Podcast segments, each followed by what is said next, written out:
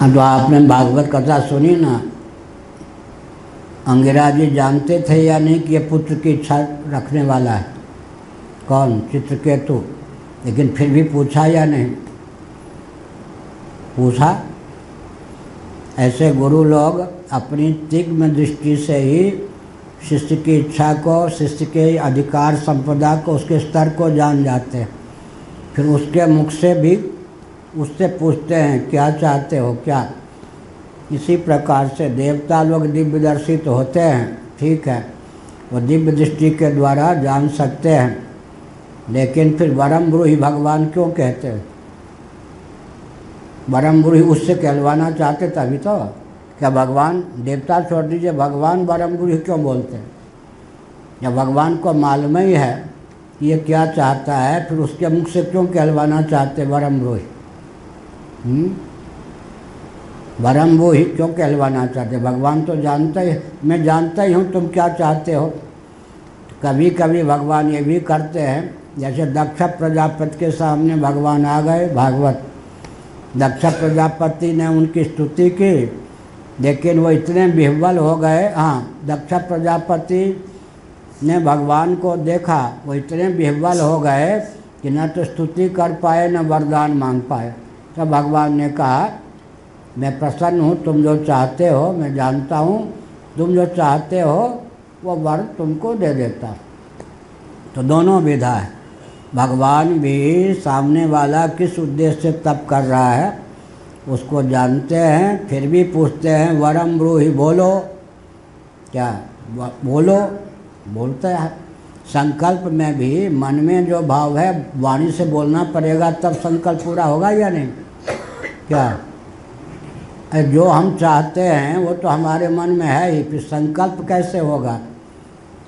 वाणी से भी उस मनोभाव को व्यक्त करेंगे, तब तो यज्ञ इत्यादि में संकल्प होगा, तब अभीष्ट फल की प्राप्ति होगी ना। इसलिए मन में सन्निहित भाव वाणी के द्वारा भी व्यक्त हो जाने पर क्या होता है।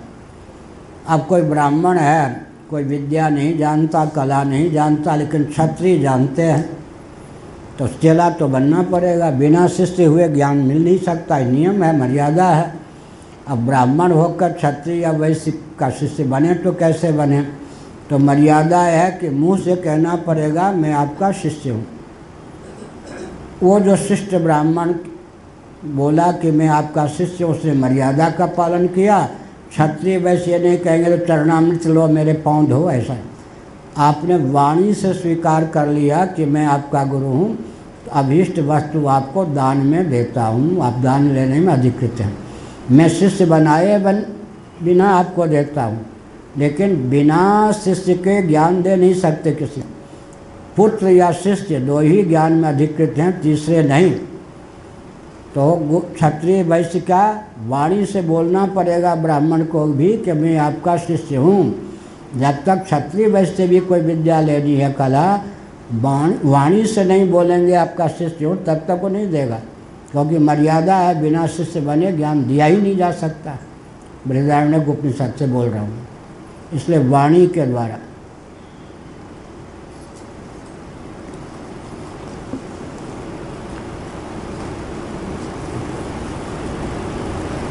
अब फिर क्या है? मन के देवता कौन है? वाक के देवता अग्नि। अब सृष्टि क्या है? अग्नि और सोम दोनों का मिला हुआ स्वरूप है। तो संकल्प का पूरा होता है, पूर्ण माना जाता है, मनोगत भाव और वाक के द्वारा व्यक्त हो जाए। चंद्र और सूर्य की एकता हो जाती है, दर्शन है, हर चीज़ में दर्शन। क्या तब जाके संकल्प पूरा होगा, नहीं तो मन तो रह गया, चंद्रमा रह गया ना। मनोभाव माने चंद्रमा से उद्दीप्त मनोगत भाव। लेकिन वाणी के देवता कौन? अग्नि। वो चंद्रमा को अग्नि होने दीजिए, और अग्नि और चंद्रमा, अग्नि को चंद्रमा होने दीजिए। मैंने वाणी से तो बोल दिया, मन में तो भाव है नहीं। अग्नि और सूर्य की एकता नहीं हुई ना, तो भी काम नहीं होगा। क्या वाणी से बोल दिया। एक व्यक्ति था, 70 साल का, कम से कम 75 साल का, पीछा पड़ गया मुजफ्फरनगर में। 2 मिनट समय दीजिए, हम किसी को समय वो देते नहीं थे। घूमते समय जिस चलना हो चलो, पूछना हो पूछो। गया, गीता को लेकर इतना बढ़िया प्रश्न किया कि मैं झूम पड़ा। चिन्मयानंद महर्षि से कहा कि देखो आज तक इतना बढ़िया प्रश्न किसी ने नहीं किया।